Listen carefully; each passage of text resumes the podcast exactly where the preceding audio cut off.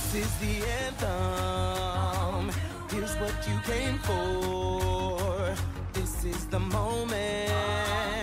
Magic was made for. Come on, come on.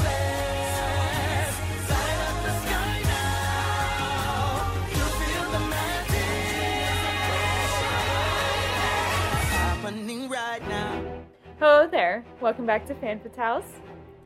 Take a ride with us on the Hogwarts Express Walk down Main Street with our best super pals. and defy gravity as we talk about all things fandom.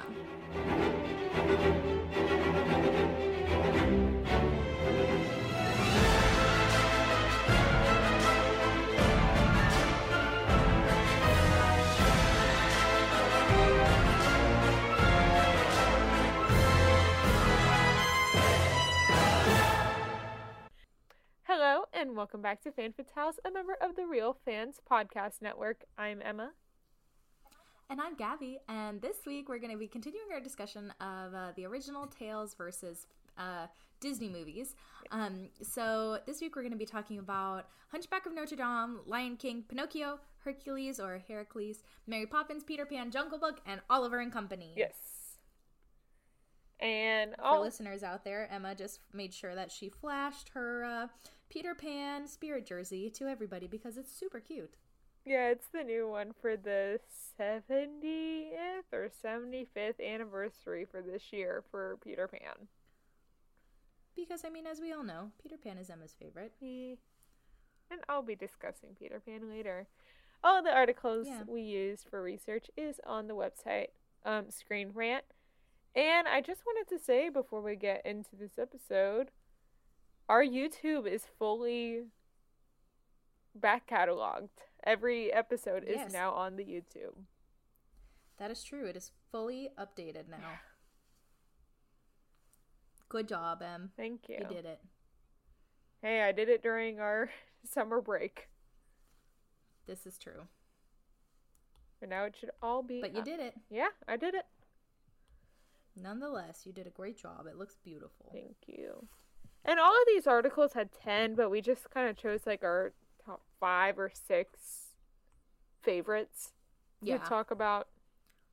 Because a lot of them we noticed like related to each other. Yeah, there were a lot that were like duplicates or like that were kind of similar. And so Yeah. we were like, why are we talking about that twice? Yeah. Let's just not. Yeah, so do you want to get started with our first story? Yeah, I'd love to. So first, we're gonna start off with uh, the Jungle Book, which is, I think, one of the older ones on this list, at least in terms of film wise. Maybe besides Peter Pan. I think so, because all the other ones, well, and Pinocchio. Yeah. But uh so there's there's a bunch of differences, obviously. That's why we're talking about this one. Um but the biggest one, we're just going to jump right in, is um that in the book there is no King Louis. Yes. That you know, we all agree I want to be like you is an iconic song. However, King Louis does not exist in the book. Um so you know, this isn't according to the author, this isn't a surprise. To me it was a surprise. Um um, as orangutans aren't even native to India, this is why King Louis was made into an extinct species of ape for the live action remake, which again, never would have known. Um, and the character of King Louis was an original creation by Disney that was voiced by jazz musician Louis Prima. Um, the monkeys are still antagonists in the book, collectively called the Bandar-log, who kidnap Mowgli for unspecified reasons, not the red flower that King Louis craves that we know is fire. Yes. Also, I want to say Jungle Book came out in 1967, Peter Pan came out in 1953, and Pinocchio came out in 1940. And uh, Mary Poppins came out around that time 63, too. So, I believe. yeah, So, yeah. I thought it was five. 65. I don't know. It was an odd number. I don't know. So, anyway, 64. and the- I was close. We were both close. I said 63, you said 65. That's true. Right in the middle. We split it. so, in the book, there are actually more humans than we see in the movie. So, in the movie, there's only two humans Mowgli, and then the girl at the end, who we know is named Shanti, because she's in the second straight DVD sequel. Um, but in the book, there's a lot more humans, and that um, when he actually gets to the man village, that there's a whole more story. You know, like in the movie, he gets to the man village, dun, dun, dun, movie's over. But um, in the book, that's like the midpoint. So he gets there and he's adopted by um, Messua, who believes that Mowgli is her long lost son. And uh, other human characters from the book include Messua's unnamed husband and um, Buldeo, the chief hunter who wants to kill Shere Khan for the value that his hide can bring. And although there's more humans in the direct video sequel, none of these characters appear there either. So that kind of sucks. Yeah. Um, so in the book, the wolves actually play a much bigger part. Um, so the wolves that adopt Mowgli and raise him are like barely given any screen time, um, barely even given characterization in the movie. Um, but in the book, they play a significantly larger role, such as protecting Mowgli from Shere Khan very early on, and even the mother wolf has a bigger part. Whereas, you know, in the movie, she doesn't even talk, which is like, what the heck's that about? Um, but the most notable difference is in the character of Akela, who's the leader of the wolf pack. Um, he's one of the most forgettable characters in the movie, perhaps even in the Disney franchise, according to the author. I strongly disagree. But okay. Yeah, I can't remember Yes. who I tried to say the last time we had this conversation. I, me neither. That's how forgettable that person was. Yeah. Flotsam Um, and so, anyway. Uh, Hmm. I don't know. I feel like there's a lot more forgettable characters in the Same. Disney franchise. Same. Like I think I'm pretty sure I said um Skippy from Robin Hood. Yes, you did. Bowler hat guy. And then there's the turtle one. There's the turtle one. yes. I can't remember his name. Bowler hat guy. Bowler hat guy. But he's in the Mickey's Not So Scary Halloween Party Parade. Yeah. So anyway. Anyway, I disagree, but okay. But in the book, Akela is more important figure for Mowgli, even sacrificing himself to save Mowgli out of love for him. And it is this action that makes Mowgli decide to stay in the man village, not again, the writer of this was so savage, not prepubescent hormones like in the movie. Yeah. This is pretty savage. Um, so in the movie, we know Kaa. You know, he is very reminiscent of uh, Sir Hiss. Sir Hiss. They're the exact same. Yeah. I'm pretty sure they're played by the same actor. Even I could be wrong. Don't quote me I'm pretty that, sure I'm pretty because sure Robin played by the Hood was person. so um like reusing a bunch of old animation that they just took cause animation and put Mhm. it into um Robin Hood. Sir Hiss. I'm sure. Yeah. So Like the Snow White and Maid little, like- Marian. Yes, yes. So he has his like little sinister and like creepy moments, and he has like a very his song terrifying. yeah. But you know, in the movie, he's very accident prone. He's very goofy. He like falls off the tree and coils himself up into the little ball, and, And then does you know, that. he's he's like- yeah, he's a comedic relief, Yeah. really, of a villain. Um, but in the novel, he's actually a good guy. So Kaa is called upon to rescue Mowgli from the monkeys, all of which he defeats single-handedly, who's a very far cry from the sniveling snake in the movie. Um, and the only really two similarities are that Kaa's, both Kaa's share immense length and size, and uh, both have hypnosis powers still. So that's still cool. Yep. Um, okay, the next one, uh, Shere Khan in the book, he's not that scary. So even though he doesn't appear on screen until much later, um, you know, the the fear that is incited by Shere Khan Yeah. is formidable, but he he's he's he's there, but he's very underappreciated. I say Yes. like I mean just his name everybody's like oh, it's Shere Khan and it's like ooh Mm-hmm. um and you know everybody in the jungle fears him except for Mowgli And in the live action remake, they made him 10 times scarier. Mm-hmm. Not gonna lie. Saw that movie. Very scary. You also Um, don't like the talking animals. I don't like the talking animals. It's weird. Yeah. But he's like extra creepy. He's just like is it's weird. It's just weird. I don't like it. but in the book, Shere Khan is like much more arrogant and believes that he should rule the jungle. Um but whereas like the the wolf pack is too fearful to protect Mowgli in the movie, they're more than a match for Shere Khan and they fend him off in like the first chapter. They're like back off, bucko. So he's more of like he's got these like lofty ideas of wanting to rule the jungle, but he can't really, you know? Yeah. Much more like um Prince John, if you will. Us and our Robin Hood references. We should have added Robin Hood to this list. we should have. I watched that movie like last night. So Well, I love that movie. I've been watching it all the time. Yeah. But he really is. I mean, like he's like, I deserve to be king, and everybody's like, okay.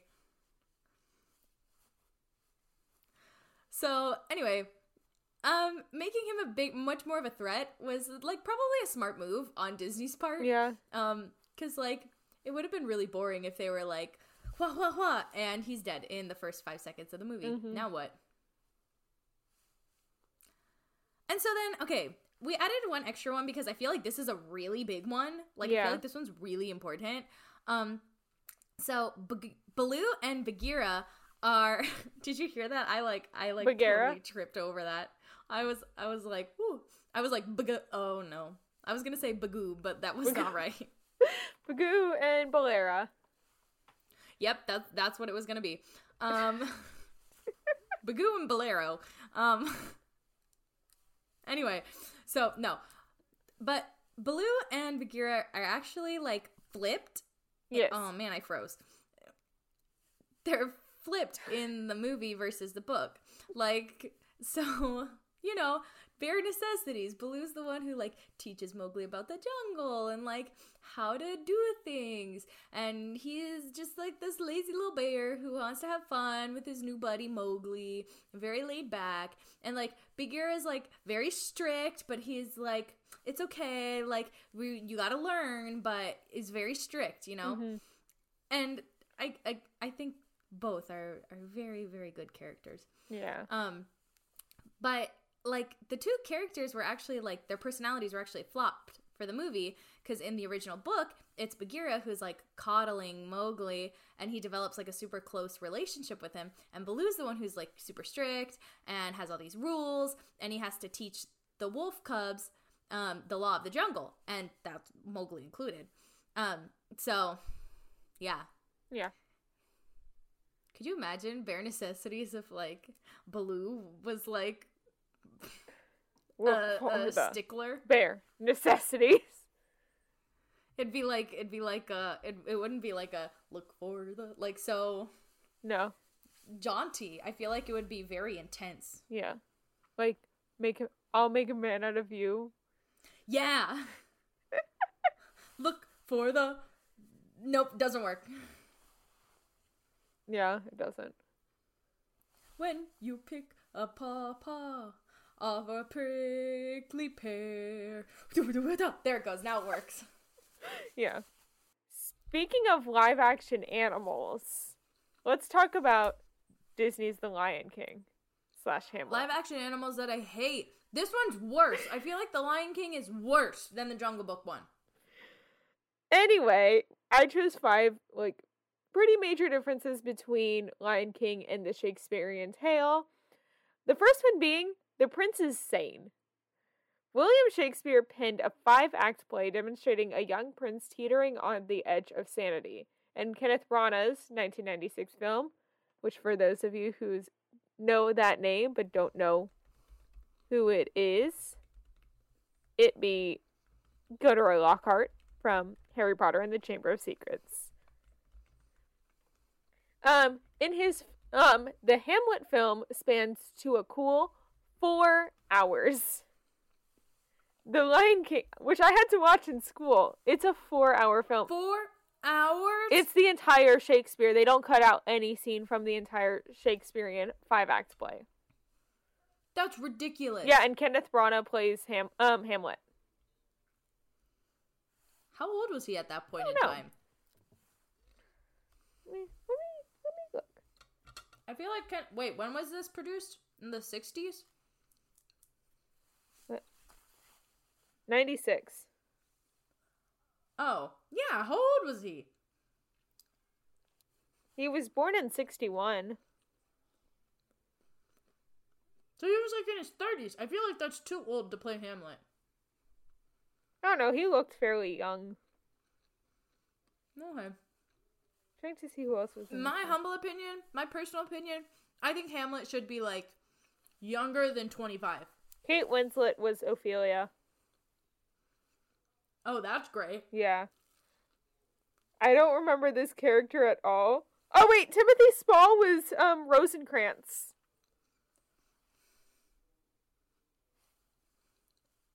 I'm sorry. Billy Crystal was the first gravedigger. What is this cast and why don't I remember any of it? Because also Robin Williams was in the film. What? Anyway, the Kenneth Branagh 1996 film is a true Shakespearean adaptation. They don't cut out any scenes, and it is the original text. The Lion King was obviously not as ambitious as it came to about an hour and a half rather than four hours.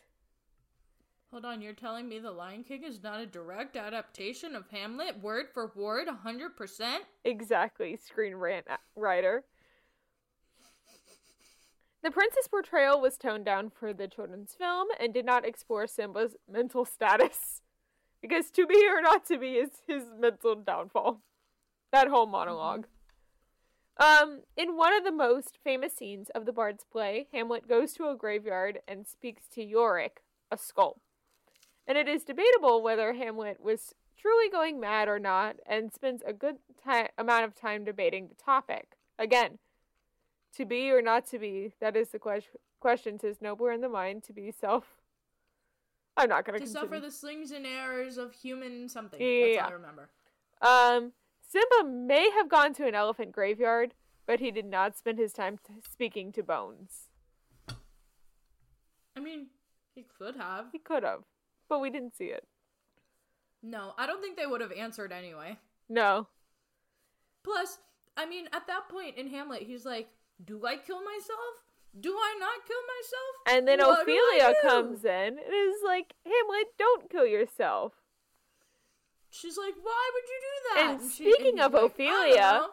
Nala is stronger than Ophelia. Thank God. Yeah. Though Ophelia is my Shakespearean dream role. Um, anyway, there is not a clear translation for Ophelia in The Lion King, but Nala comes the closest. She was the princess intended, but that is kind of where the resemblance stops. Ophelia was crushed by the weight of her experiences.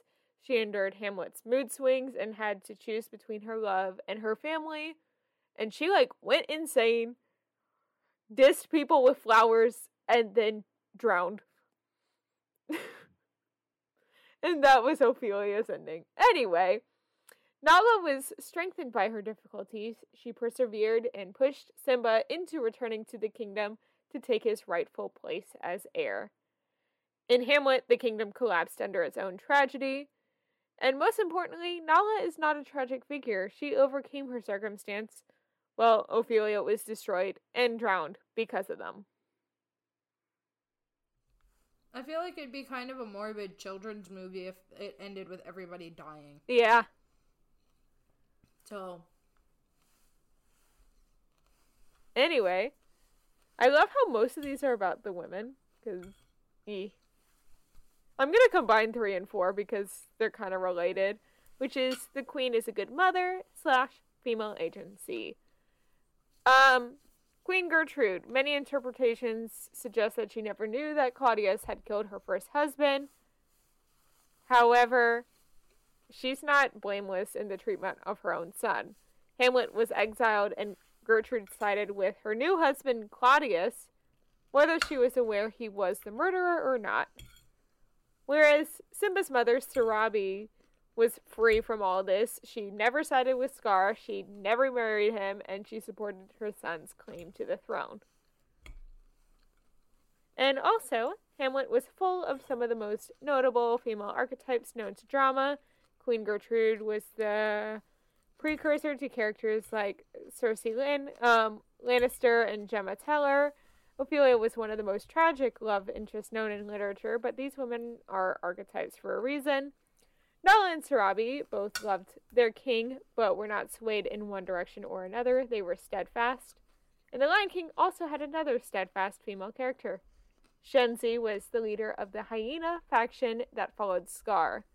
She was the other side of the coin.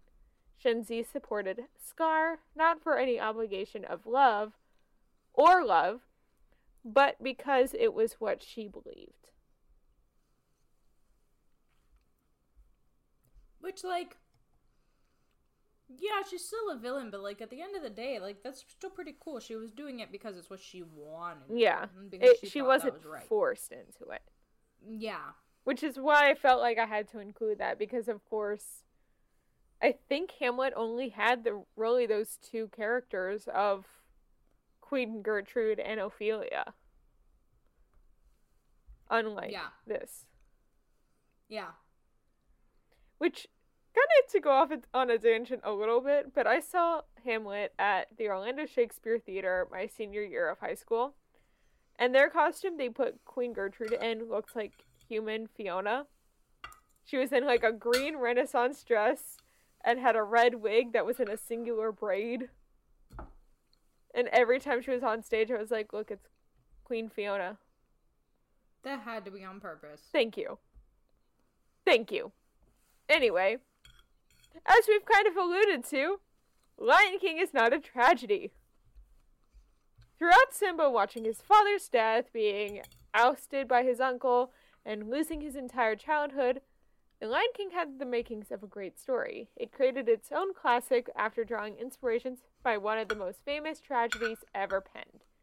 One of the most important of its messages is that all is not lost.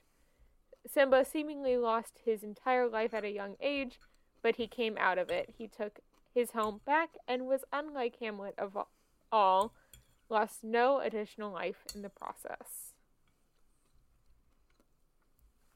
Besides his father. Yes, that's true.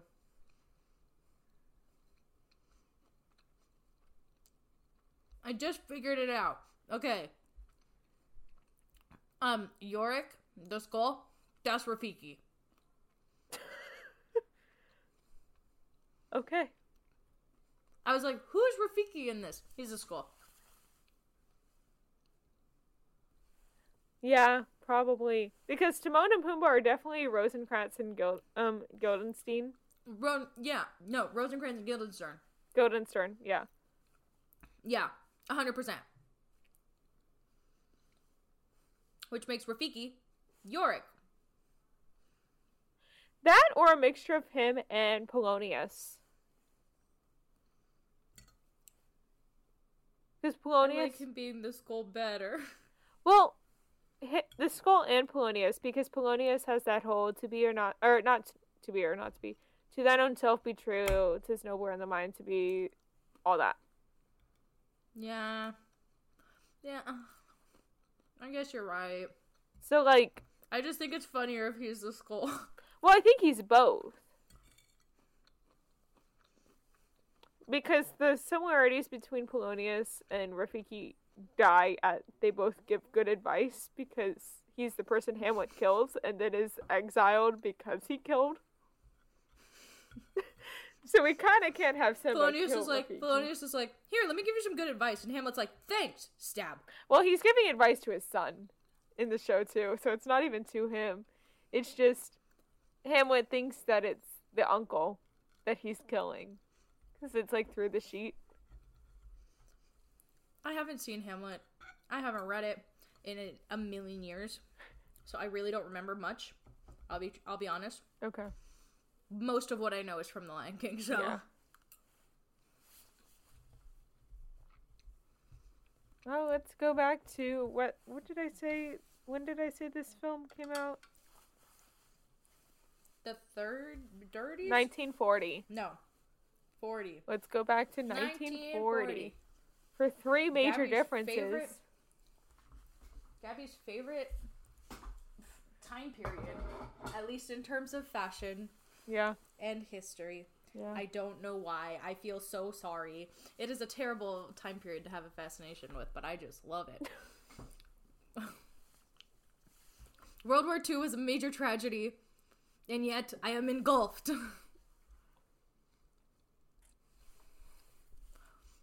Kara, cut that out. That sounded really bad. I don't know. I feel like I'm like, okay, hold on. Wait, let me try this.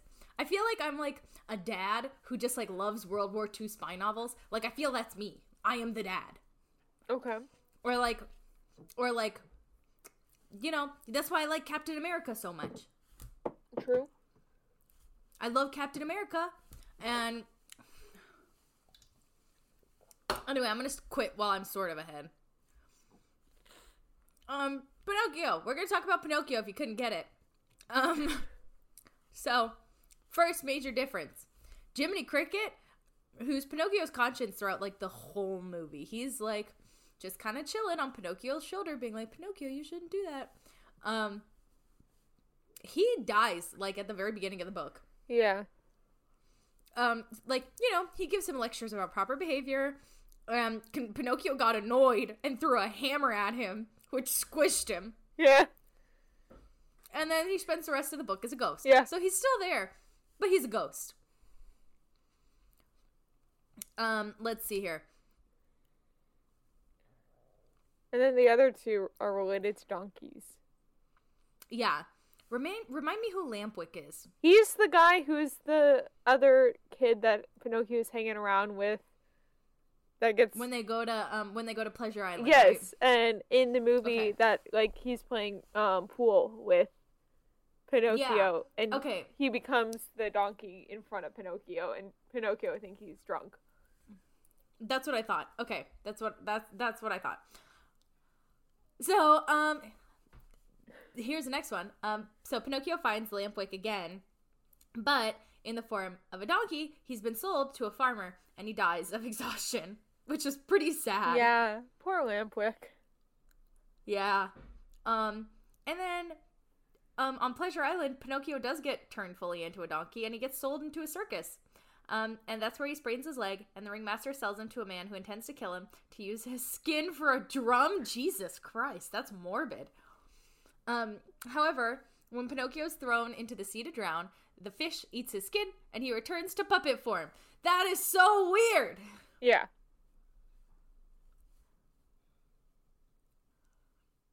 Okay, ta- major takeaway the book is freaking weird. yeah, The movie is weird. yeah. D- Pinocchio is just weird. Mhm. That's what I've decided. Period. Now time for Oliver and Company slash Oliver Twist. I love Oliver and Company. What like wholeheartedly I Oliver love and that movie so Oliver much. Twist. As many of you guys who have listened to at least one episode where I mentioned Oliver Twist has so much meaning to me because it was my senior year of high school show and all that stuff. So I wanted to talk about it. Um, obviously the first big difference is the location because Charles Dickens wrote it about the circumstances of 1800s England and the laws that hindered growth. But however, in the book, he talks about how these problems could exist anywhere, and it just so happens that right now they're existing in England. So Yes. Disney is like, okay, let's just move it to Manhattan in the 1980s because Charles Dickens was like, it, it's happening right here in England, but it could happen anywhere. Who knows? And then we get the beauty of a song, which is "Once Upon a Time in New York City." Another big thing, especially in the book and musical, is the big question of who is Oliver's mother? It's a plot point that is threaded throughout it, and in the movie, it is completely cut out. And spoiler alert for the book and musical although Oliver was born in a poor workhouse, his mother was a middle class citizen, and Oliver was actually entitled to some in- of the inheritance. His mom, like, Hmm. had him out of wedlock, so she, like, ran away and had the baby in the workhouse where she died after giving birth to him. Speaking of her fam, um, his family, Oliver, Mr. Brownlow, and Jen, um, Jenny. So Mr. Brownlow is a man who Oliver gets taken out and is like trying to steal and pickpocket, and he gets arrested for wrongly uh, being accused of stealing. He goes to jail, but the guy he quote unquote robbed from has a change of heart and wishes to be let go. And that is Mr. Brownlow.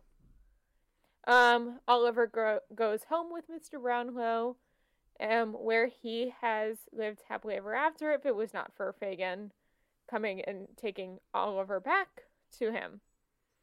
Um, and yeah, so he keeps him. But in the book, you later find out that Mr. Brownlow like has this picture of his daughter up in the house, and he's like, "This kid I just adopted in kind of looks like that picture of my daughter." Wow, quinky dink, is it not? My daughter who disappeared about 11 years ago, and this kid is 11 years old. Wow. So yeah, Mr. Brownlow is Oliver's grandfather. Confirmed. confirmed. But anyway, like, so all these people that were nice to Oliver and took him in end up being turned into one person in the Disney film, being Jenny. Because, you know, she adopts him and takes him in. Yeah. Very easy story. Now, Noah Claypole. He has a very loose interpretation in the um, Disney film, being Georgette, which is Jenny's dog, who has a very high opinion of herself. She also does not like sharing. She's bitterly jealous that Jenny now has a new favorite, and is really the only antagonist that Kitty Oliver faces in his new life. Yeah. However, Noah Claypole, oh my god, whoever wrote this uh, at Screen Rant, I will not be saying all this, but Noah is this person who is apprenticing for the same gravedigger and like funeral home person that Oliver was bought by near the beginning of the film. And he's jealous that Oliver's getting more attention and praise than he did. So Noah like starts a fight that prompts Oliver to run away to London, where he gets wrangled in with Fagin's crew, just like Georgette helps Dodger and company break Oliver out, thus returning him to Fagin, because both of them are like vessels that deliver Oliver to Fagin. And the last little bit that we have is where's Nancy, as I've talked about many Yeah. a time. So Nancy was a little bit turned into the character of Rita.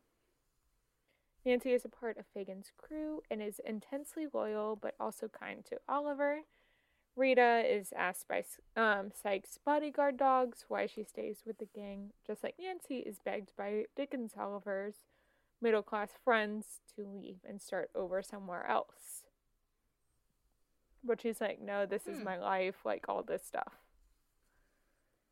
Rita is also kind to Oliver when he arrives and is the only one who to express doubts over taking him um taking Oliver from Jenny's house when she sees him all content and sleeping. Similarly, but much darker, Nancy hopes Oliver died the night he got shot so he would be free from having to come back to Fagin's crew. And she later dies bringing him back to his middle class friends in the book. That's really sad. Yeah. So a little bit, but not too much. I see the comparison, but like she's not really the yeah, same. she's not really the same, but yeah.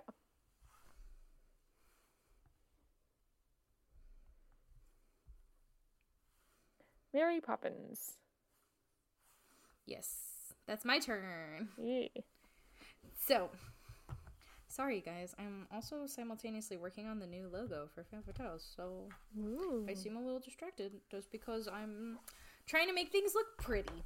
Mhm. Um, okay. So, we got another five differences for Fairy Myth Mary Poppins.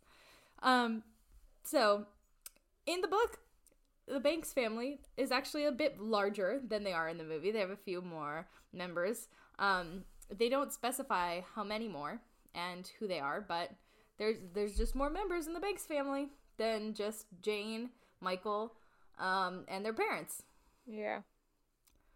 Um, so the second one is that uh, the book originally had a chapter entitled Bad Tuesday, in which Mary and the children visited places all around the world using a compass. And as the culture changed, some of the original storyline contained offensive stereotypes and was rewritten in 1967 to remove some of those stereotypes. But as society changed, it was deemed too offensive, so in 1981, people were replaced with animals, which I think is kind of cute.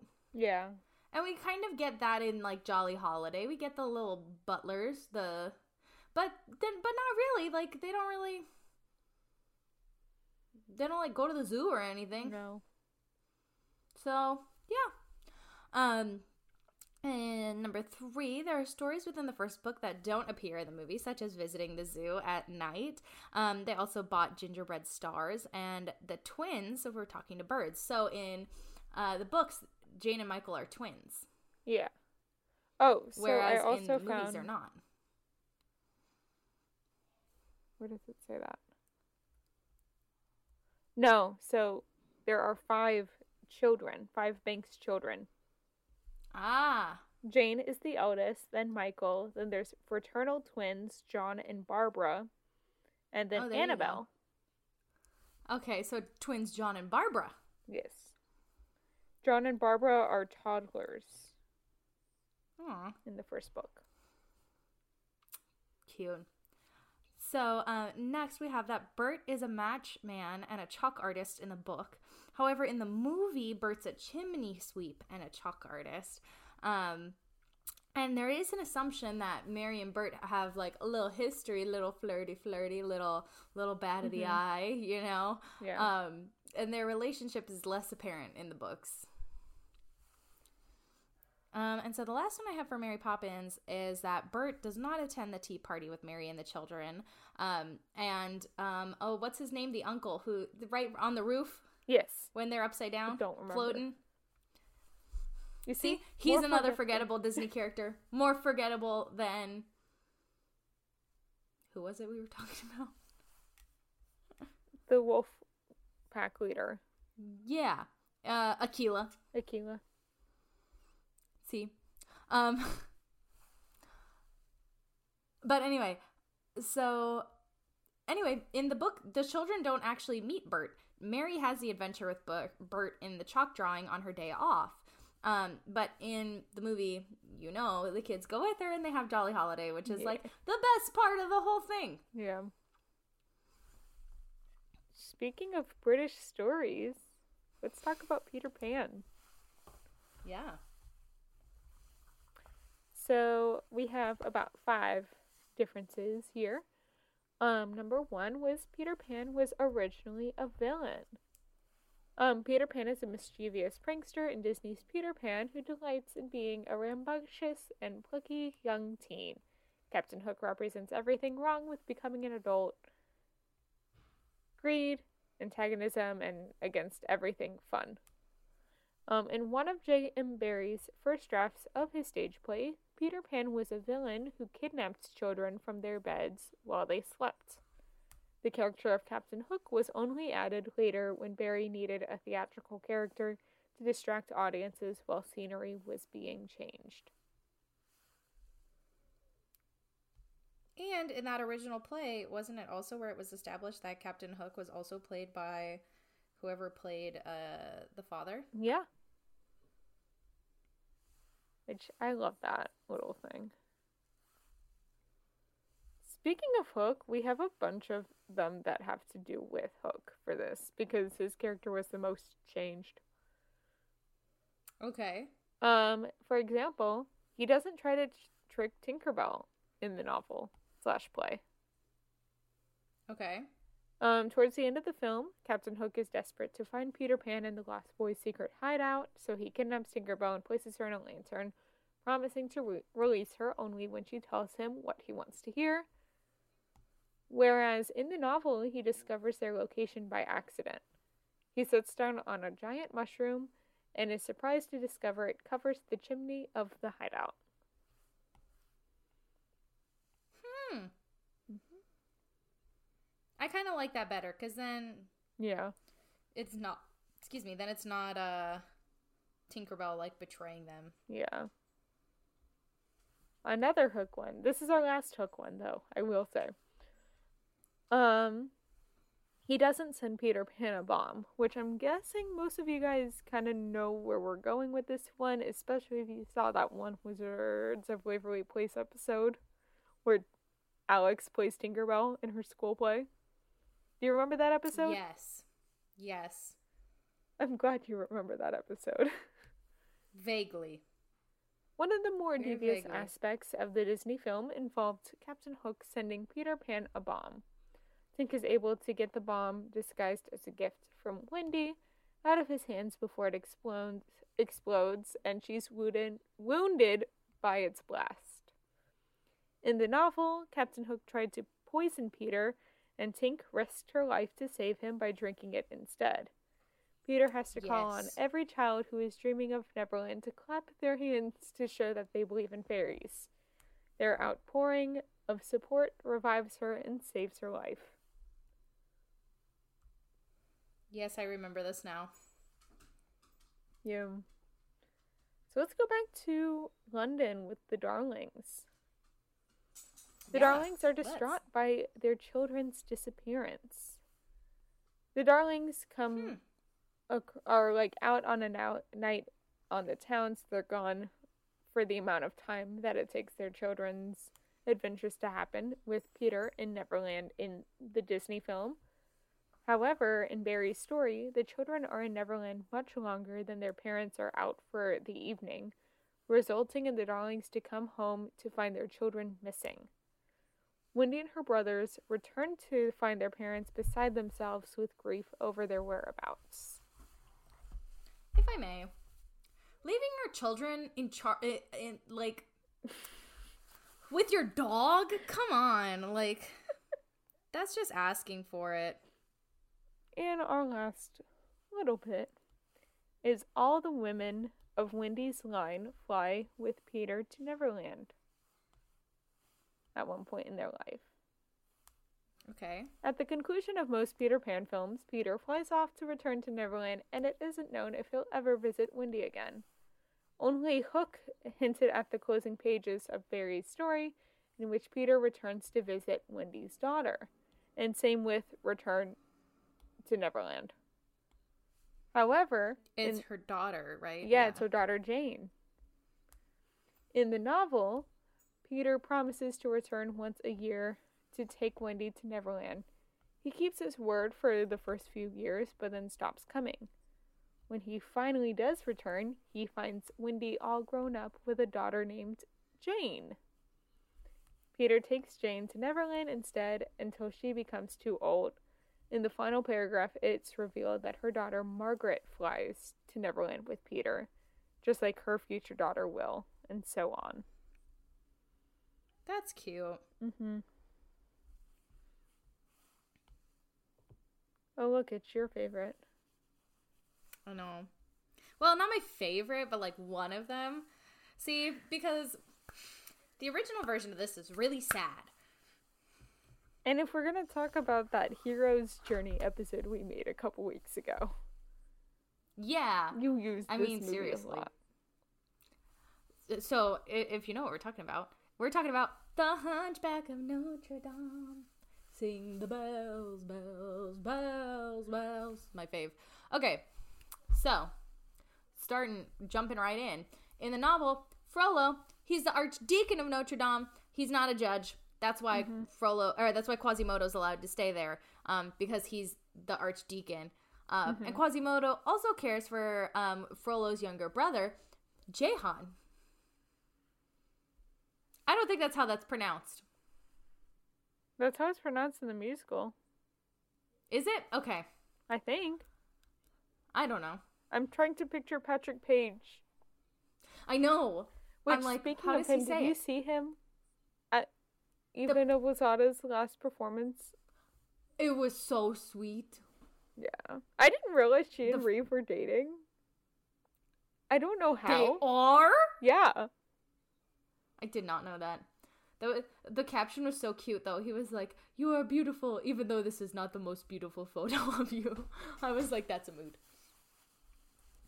Um. So, anyway, his own his interest in alchemy has alienated him from the the citizens of Paris, and though he tries to be a good person, his leechery towards Esmeralda turns him into the novel's antagonist. Um. This is we're talking about Frollo again now. Um. So in the film, fr- right from the get go, he's established as a bad guy, and he's a judge. Mm-hmm. So, um, but yeah, in the film, he's like, "You here smuggling stolen goods, no doubt." And she has the baby, and then he like scares the lady on the stairs, and then she falls and she dies, and he tries to throw Quasimodo into the well, Yeah. and that's just in the first like ten minutes. So, um, in the film, we have Quasimodo as the protagonist, and in most adaptations, Quasimodo's in the prota- Yeah. is the protagonist. Um, but actually, in the novel, Pierre Gringoire is the protagonist. He's an author stand-in for Hugo, and he's a struggling poet and playwright.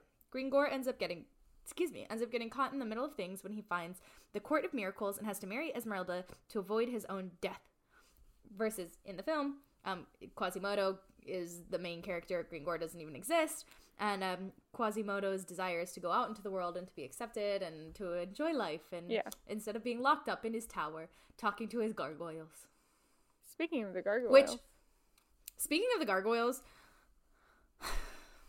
I'm so sad because I love the gargoyles. They have one of the most underrated bangers Yeah. in all of the Disney catalog. A Guy Like You is one of my favorite songs, period. And I know the guys have talked about it in the real fans, or excuse me, not in real fans, in the Disorder episode when they talked about this movie, how they rhymed Adonis with croissant is, and it just like brings me so much joy. That's like my favorite phrase ever. Mhm. It's, it's literally my favorite thing ever. They call they say so you're shaped like a croissant is, and it like brings me joy literally every single time. So anyway, that's my mini rant about the gargoyles. Um, but in the novel, they don't come to life. Quasimodo's half deaf and half blind from the bells, and uh, he has nobody to talk to. And so he's intensely loyal to Frodo, Frollo for taking him in as a child. And in the film, as we've talked about, he is just physically deformed, and he confides in the gargoyles, who also live in the bell tower. Which, truth be told, in the film, I don't think they make it very clear if the gargoyles are just like his imagination or if they're actually alive. You know what I mean? Mm-hmm. Because it could be both. Because, you know, Disney magic. Yeah. In my head, it's always been like he's imagining them Yeah. being alive because as soon as another person walks into the room, they freeze. Yeah. So that's my take on it. So here's the part that I was talking about. The book is really freaking sad. Um, in the movie, almost everybody lives. everybody lives, actually, except for Frollo. Right? No, Frollo. Right? Frollo dies. Yeah, just just Frollo. He's the only one. Anyway, so Hugo's tale, Victor Hugo, is is a very dark book where most characters die. Esmeralda, Quasimodo, Frollo. So the three of them, Phoebus and Gringoire, both survive, but don't have particularly happy endings. Um, Phoebus unhappily marries his betrothed, Lis, while um, Gringoire runs off with the goat, Djali, who um, Disney didn't even create. That was all Victor Hugo. Believe it or not. Um, so, woohoo! one one for Victor Hugo. We freaking love Djali. She's Yeah. she's amazing. Um, but in the film, the only one who dies is Frollo. Nobody else. Um, and Esmeralda, Esmeralda and Phoebus end up together, and Quasimodo is accepted by the people in the city, and they're like, "Oh my God, our hero, Quasimodo! Yay!" And then he gets a love interest in the sequel. In the direct to don't know how I feel about this. What? Okay, okay, I don't know how I feel about that. Is it like Anastasia and the Baker level cute, or is it like weird? I don't even know. I've seen it once. That's fair. I love I love the memes of the direct to video sequel because it's so badly done, especially that one because the the memes are like so good. It's Yeah. like Esmeralda and Corpet from Aladdin cuz they're not like quite right. Have you seen it? The memes? They're so good. I'll post some memes. Kara, remind me to post the memes. Um so yeah, um, the last one here is that a lot of major and minor characters are condensed, um, both in the film and the book. Uh, Clopin is the leader of the gypsies and plays a small role in the novel. Um, or, and plays a small role, but in the novel, Frollo also has the younger brother Jehan, who is a university student who'd prefer to spend his money on other things. Along with Jehan, the novel has plenty of other small characters who play roles in subplots or small sections of the main plot, and the film condenses its characters, giving multiple roles to one character in the process. Mainly Clopin. He's like the narrator. He is like And Clopin's got a lot going on. Quasimodo's father in the book, Huh? right? Jahan? No? No, he is in the musical, so I thought he was in the book too. Now I gotta look this up. Because it's Jahan and like a random gypsy girl, which is why he gets like thrown out of Notre Dame and then he comes back and is like, care for my baby, I'm dying. Oh my god! He he is! Yeah, so Frollo is Oh wait, no, that's a theater company. Hold on, hold on, hold on, hold on, hold on. Hold on. in the musical Frollo is Quasimodo's uncle. I don't know about the book, but I do in the musical. Their parents died of the plague. I don't care about that. I want to know about Quasimodo's father in the book. Here we go, here we go, here we go. Is adopted by Frollo at a young age, parents died from the plague. Although Frollo provides best possible education, Giles Squadron services his first spends money drinking, visiting prostitutes. Oh my. Jahan is notorious for his involvement in many brawls on campus, does not respect Frollo. Despite the sacrifices. Mm, it doesn't say anywhere here that he's his father. Okay.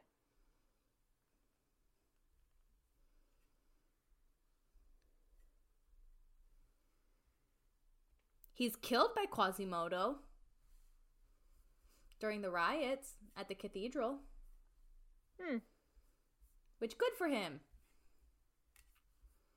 Yeah. That's my boy, shaped like a croissant.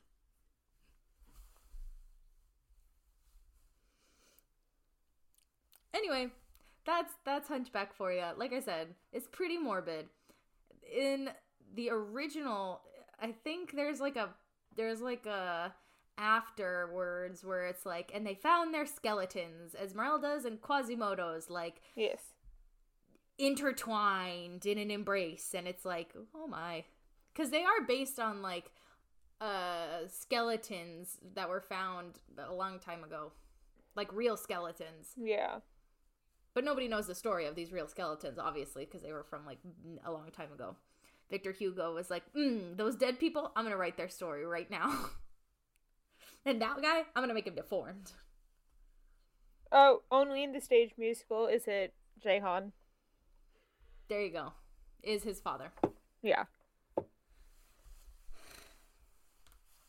Anyway, our last film.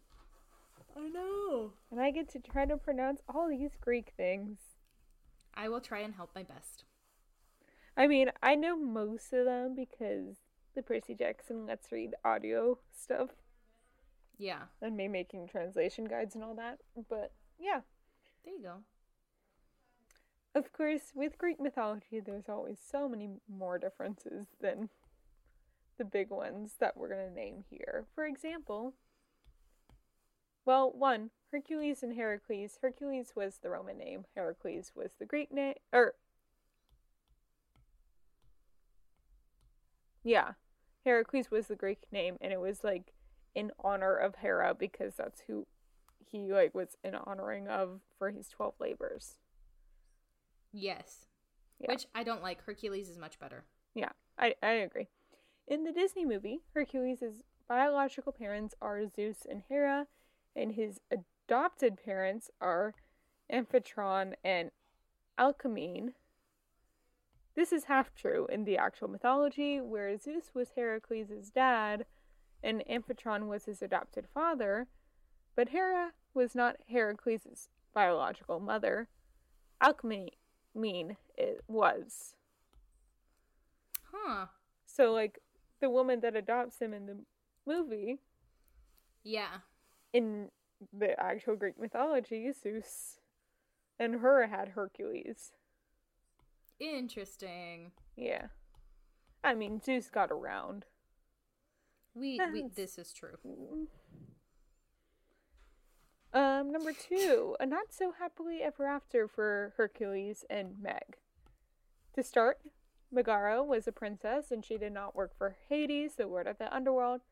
Secondly, they did not have a happily ever after, whereas the movie they do, with Hercules giving up immortality to stay with Meg on Earth.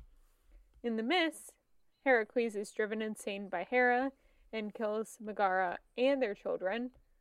Situations like this probably don't qualify for happily ever afters for Disney. No, I don't imagine so. Number four, Heracles' 12 labors. Now, we do see a few of them in the movie in the like montage. Yes. But after Heracles killed his family, he went to the Oracle of Delphi for advice, and the Oracle was like, Go to your cousin, Eurythe- Eurystheus. Pardon? E U R Y S T H E U S. Eurystheus? Eurystheus? Hold on. I remember this guy from Hold on. It's uh Eur- Eurys Eurystheus or something like that. Yeah. Eurystheus. Anyway, who would give him 10 difficult labors to make up for killing his family. He completed many tasks, but was later assigned two more labors because two of them, quote unquote, did not count. what the hell? Which I think I remember one of the two. No, I remember both of them looking at this list. Number um his 12 labors were to kill the Nemean lion. Number 2 was to kill the Hydra. I'm not going to try to pronounce where the Hydra was from. The Lernean? Lernian. That's my guess. Sure. Number 3 to capture the Cernian hind. Number 4 to capture the That's Crinean. Crine- Crinean hind. Four to capture the Erymanthian boar. Number five, which was the first one that he had to redo, was to clean the stables of Augeas in a day, and he like got help from a nymph who like brought water over to help him clean it all out in a day because it was impossible. like that's cheating. That's what the cousin said, which is why one of them didn't count. This is the first Ah. one that didn't count. That makes sense. Number six was to kill the Stymphalian birds. Number seven was to capture the Cretan bull. Number eight was to steal the mares of Diomedes.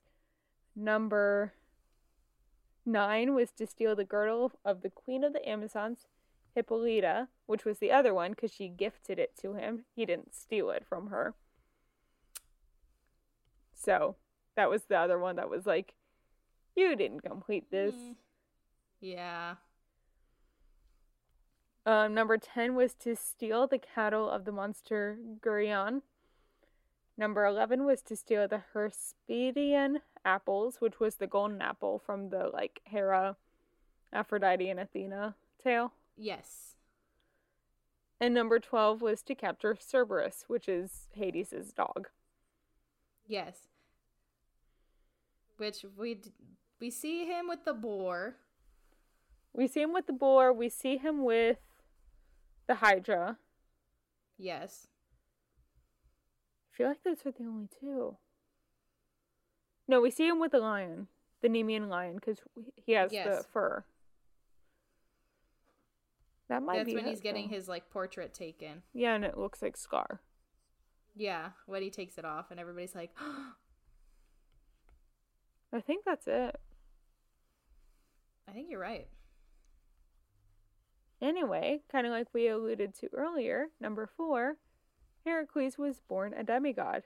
Since Alcmene was his mom and Zeus was his dad, Heracles was born a demigod. When he was dying from poisoning, Zeus took pity on him and turned him into a god. And once he was a god, he became the gatekeeper of Olympus. However, in the movie, Heracles is born a god, then turned into a demigod, then turned back into a god, then turned into a mortal. You lost me. Hold on. Because he started off God, and then they give him the like mortal juice to kill him. Pain and Panic Yes. do. And then he's turned into a god, like after defeating the Titans. Yeah. And then he's like, turned me into a mortal so I can marry Meg. Oh yeah, I guess you're right. So god to That's- demigod to god to mortal. Yeah, that's confusing. Yeah. And number five, there was no Phil in Greek mythology. Big In- sad. That's the biggest, Yeah. saddest part of the whole thing. In the Greek myth of Heracles, there was no Phil. Heracles was actually never trained by anyone, unlike most Greek mythology like heroes who were trained by Chiron. And as a son of Zeus, he was a born fighter. He was born brave, reckless, and strong. Yeah. I'm still sad that should have been Phil. hmm Well, do we want to get into this Phantom news? Yeah. So that's that's all we got, folks. Like that's that that's the end of It's midnight, and I work at eight thirty. whole thing. Emma's like, "You guys, please, can we finish this? I want to go to bed." So let's get her done. The Notebook musical will arrive on Broadway early next year, just in time for Valentine's Day. Lin-Manuel Miranda is writing an, a musical adaptation of Sol Yurick's 1965 musical, The Warriors.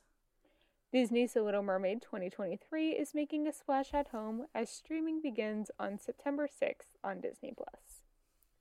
J. Harrison Ghee, Steven Pasquale, Amber Gray, and more have been announced for the industry reading of brand new Jason Robert Brown and Taylor May mu- Mac musical Midnight of the Garden of Good and Evil. The book tour of Rick Riordan's new story featuring Percy Jackson, Annabeth Chase, and Grover Underwood in a brand new adventure called The Chalice of the Gods, which, by the way, he wrote the like credit or like the like what do you call it? The acknowledgement at the beginning of the book Yeah, to Walker, Leah, and Iraji, so which are the new Percy, Annabeth, and Grover. And it made me That's it so makes me cry thinking about it because I'm like and because it said that and it said to new beginnings. Aww. And it's adorable. But anyway, That's he's so sweet. announced dates and locations for his book tour. Rick Riordan will be in Seattle, Washington on September 26th, Los Angeles, California on September 27th, Houston, Texas on September 28th, Austin, Texas on September 29th, Chicago, Illinois on September 30th, and Portland, Maine on October 1st. In a recent press release from the Walt Disney Company, Penn Entertainment's existing sports book will be rebranded as ESPN Bet in a new partnership between the two entities. A brand new style of reusable shopping bags has debuted at the Walt Disney World Resort and is expected to arrive at the Disneyland Resort in California. Oscar winner Angelina Jolie is joining the theater business as lead producer of Broadway aimed musical The Outsiders. Yes! Whoa! Sorry, that was a really extreme reaction. That's such a good move. Yeah. I'm so excited for it. Yes, it has to go to Broadway. It is so good. Speaking of things I'm excited for, but can't scream about because everyone is asleep at my house. Sorry, my I'm getting getting there. Taylor Swift has announced her next re recorded album, which will be 1989 Taylor's version, which will be dropped on October 27th of this year, which, guys, October 30th, or October 29th is when Gaby and I see each other for the first time in a while this year. And this album is like her friendship album. So y'all know it's already going to be the soundtrack of our trip. Yes. Like, we're going to Disney every single day that we're together. So like Pretty know much. it's going to be the soundtrack. Yeah. Speaking of So, Disney, yeah. Speaking of Disney, um, Space Mountain at Disneyland Park is going to be closed for refurbishment beginning September 18th and currently has no reopening date lined up, of course, because they hate us. And last but certainly not least, the casting has annou- been announced for the Broadway revival of Monty Python's Spamalot, which includes Ooh. Ariana Grande's new boyfriend question mark, Ethan Slater, as the historian. I don't know how I feel about this. Same. Anyway, shall we get into this outro? I think we covered the news pretty well. Yeah. Thanks for listening to this week's episode of Fan Fantastic. We are a proud part of the Real Fans Podcast Network. That's right, and if you want to check out more shows on the network, you can find them at rf4rm.com. Next week, we will be having a celebration of our 100th episode. And there's going to be lots of new stuff, so be on the lookout for that. Remember to subscribe to us wherever you get your podcasts. And subscribe to us on YouTube. Please leave us a review and comment down below to tell us what you thought of the show. And remember to follow us on Instagram and X. Mm, don't know how I feel about that. At Beyond the Towels Pod for the latest updates. Now, Emma, where can the people find you on social media? My Instagram, TikTok, and X are all at Snippy Emma, which is S N I P P Y E M M A. What about you, Gabs? I'm at Gaby Jent, pretty much every, pretty much everywhere. That's G A B Y J E N T. Our editing is by the wonderful Carolyn Smyer. And as always, thanks for tuning in. Bye. Bye. Views expressed in this episode not